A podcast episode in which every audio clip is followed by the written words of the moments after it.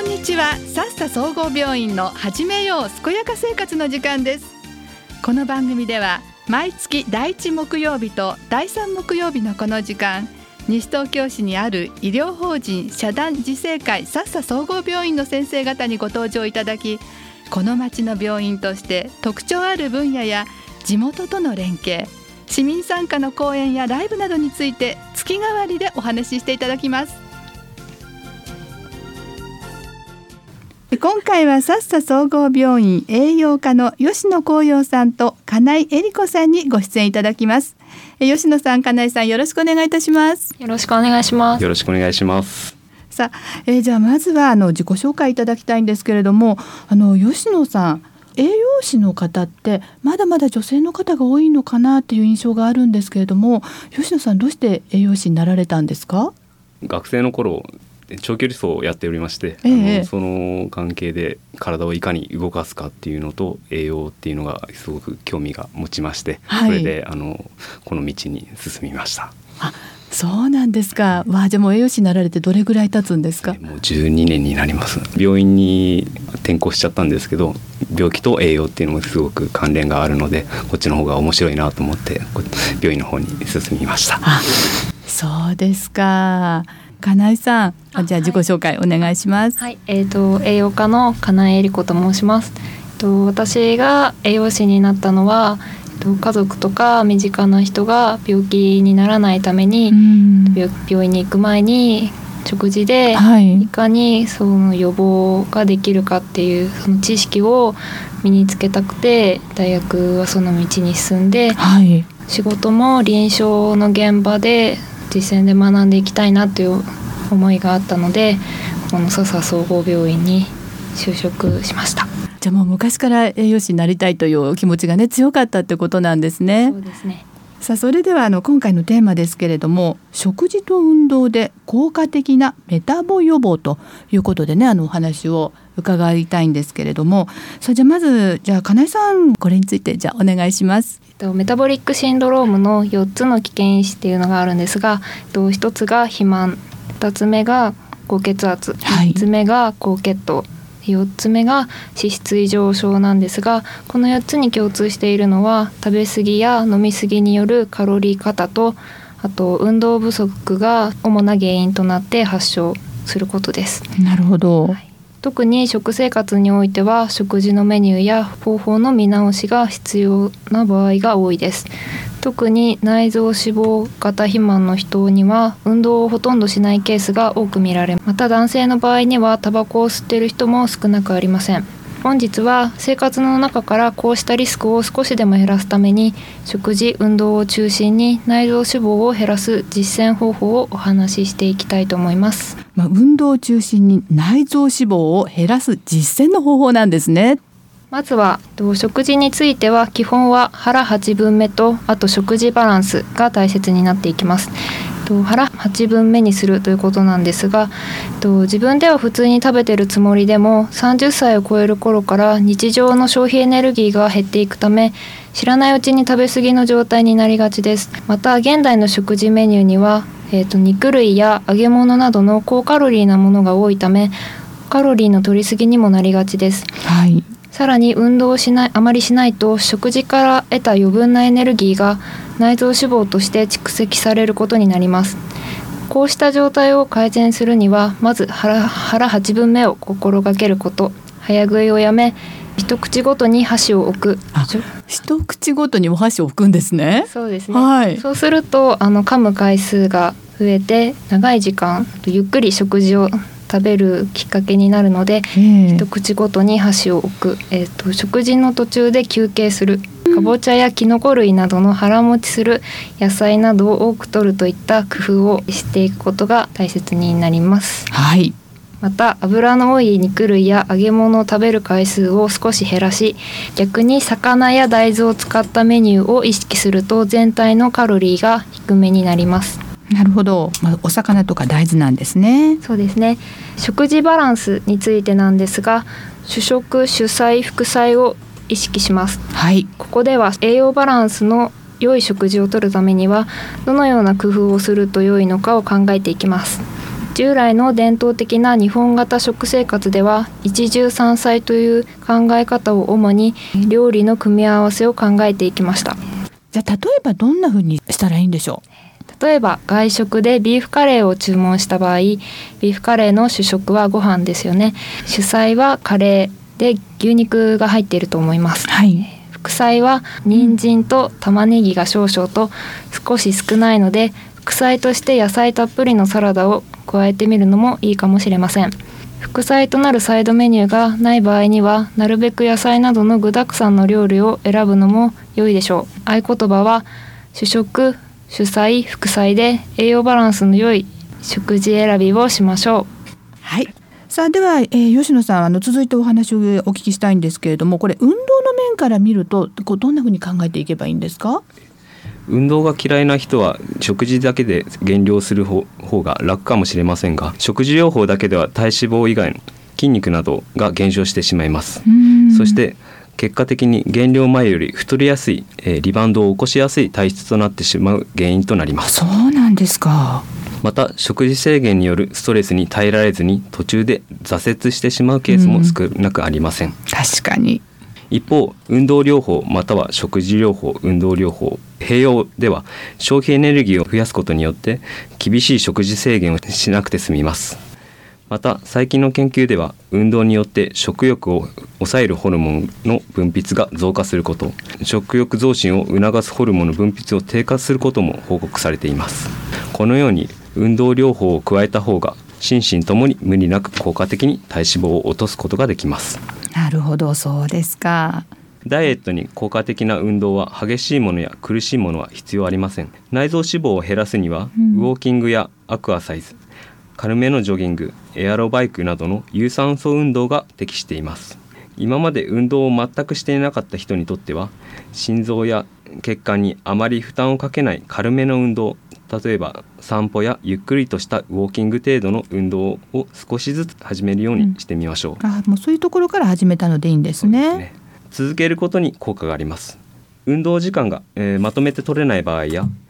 じゅっぷん程度のウォーキングをいちにち数回繰り返す方法でも同じ効果が得られます。あ、そうですか。分けてもいいんですね。そうです。仕事を持っている人でも一つ手前の駅で一駅歩くという、ね、はいはいはい、昼休みに歩くだったり工夫をしてみましょう。うん、なるほど。本当にあの日頃の生活の中で工夫できることがたくさんありそうですね。はい、では曲を一曲ね、あの挟みたいと思うんですけれども、えー、吉野さん、今日はどんな曲をお持ちいただいたんでしょうか。松田聖子さんの青い珊瑚礁です。はい、あのこれ選ばれたのは栄養価の中で、えー、候補を挙げまして、あの最終的にはあの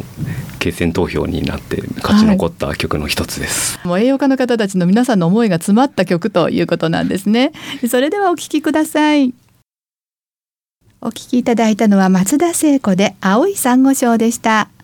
さあここからは質問コーナーになります。えじゃあまず金井さん教えていただきましょうか。はい、あのダイエットって、まあ、女性ならどなたでもやったことあるんじゃないかな、試したことあるんじゃないかなと思うんですけれども、はい、これはしない方がいいって言ったようなものってあるんですか。あ、あります。えー、食事を抜くダイエットはあまりよくありません。あ、そうですか。はい、えー、肥満を解消するためのダイエットの基本は摂取エネルギーを減らすことなんですが、そのためには食事を抜くのが一番早い話なんですけれども、はい、でも朝や昼を抜いて夜だけしっかり食べるようなダイエットは禁物です。あ、そうなんですか。はい、えー、食事を抜くとまず脳が危機感を覚え、食べる時についたくさん食べたくなります。また体も危機感を覚え、代謝を下げ、食べたいものをできるだけ脂肪として蓄えようとします。はい、その結果脂肪が蓄積しやすい体になってしまうのですね。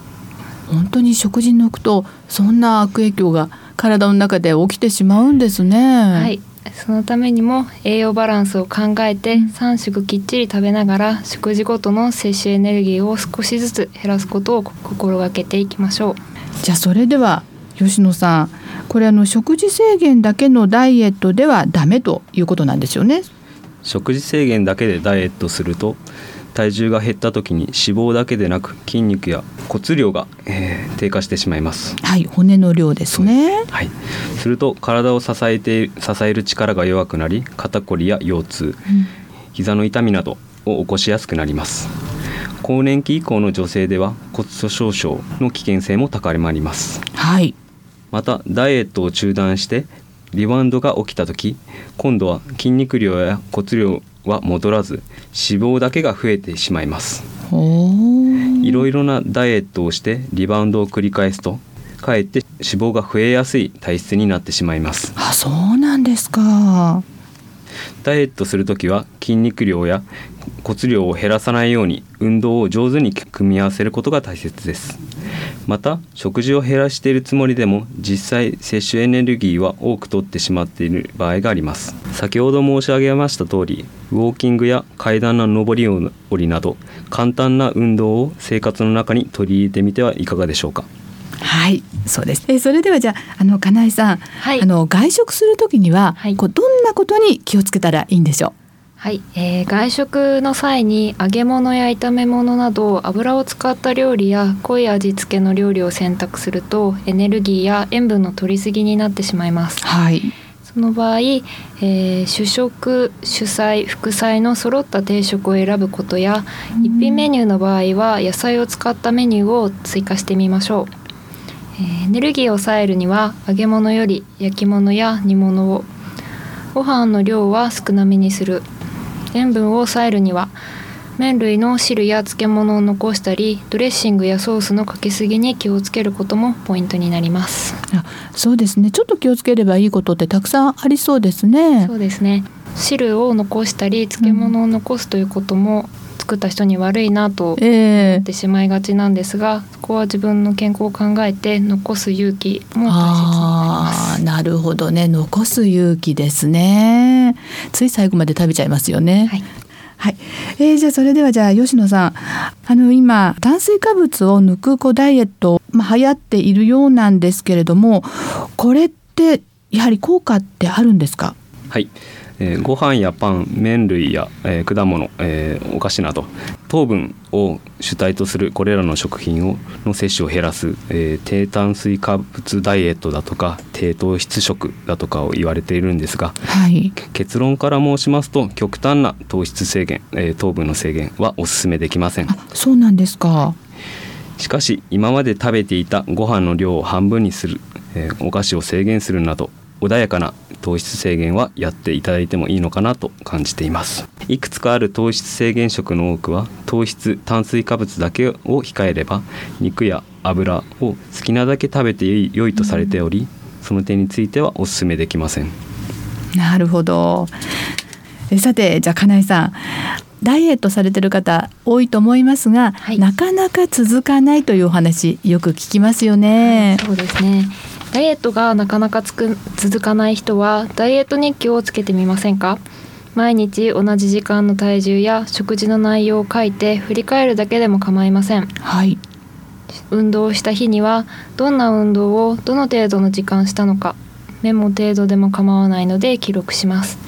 できれば運動の前後の体重や血圧、体脂肪なども測定し記録しておきます。日記につけとくと体重や血圧などの変化も分かりやすく、それが励みになって少しずつでも続けることができます。うーん。また自分に合ったダイエット方法を見つけるきっかけにもなるので、ぜひ試してみてください。あ、じゃあ自分の努力がこう一目で見て分かるようなものを作ると、それが励みになるっていうことなんですね。あ、ぜひね、皆さんお試しいただきたいですね。えー、それではじゃあ吉野さん、えー、食事や運動以外のこう健康法っていうのはあるんでしょうか。食事からは少し離れてしまいますが、えー、笑うとリラックスできるだけではなくて免疫細胞が活性されがんの予防につながる可能性があるということは知られています。はい、それだけではなく最近いくつかの実験から笑いには自律神経のバランスを良くして血圧を下げたり、さらには食後の血糖を下げたりと、えー、総合的な効果も分かっています。テレビのお笑い番組を見たり落語のテープを聞くなど、自分の笑いを日常的に取り入れてみてはいかがでしょうか。はい、そうですか。えー、自律神経のバランスを良くすることで、まあ、その血圧が下がったり血糖値までも下がるっていう、そんな実証実験もあるんですね。はい、えではじゃあ金井さん、あの、はい、ダイエットするのにこう、まあ、健康食品というくくりになるんでしょうか。これを飲むと痩せますよっていうようなものがありますけれども、はい、あれはどうなんでしょう。医師の指導によって病院で使う肥満症の改善薬の他にはダイエットに効果があると見られ認められている薬は残念ながらありません、うんえー、最近はインターネットなどで外国のダイエット用サプリメントなどを使用する人が増えていますが、はい、その中には日本で認められていない薬物が入っていて危険なケースも少なくありません。そうなんですか。はい。また自然成分を謳っているものにも実際には認可されていない化学物質が入っているケースもあり、健康を害する可能性もあります。ダイエットは食事と運動で行うものであることを忘れないようにしてください。なるほど、えー、食事と運動で、えー、ダイエットはしていくということなんですね、はい。えじゃあ吉野さん、あの持病のある方もやはりあの運動はされたいと思うんですけど、どんなことに気をつけていったらいいんでしょう。メタボリックシンドロームの場合はすでに血圧や血糖などが高く動脈硬化を起こしている可能性もあります。持病がある場合はいきなり運動を始めるとかえって危険な場合もありますので、はい、必ず、えー、医師に相談してから始めるようにしましょう。まあえー、ダイエットするにもやはり体に心配な部分がある方はまずはお医者さんに相談をして、それからの運動なりを始めていくことが大切ということなんですね、はい。さあ今日もあのいろいろお話を伺いましてありがとうございました、えー、吉野さん、金井さん、本当にどうもありがとうございました。ありがとうございました、はい、ありがとうございました。この番組は医療法人自生会さっさ総合病院の提供でお送りしました。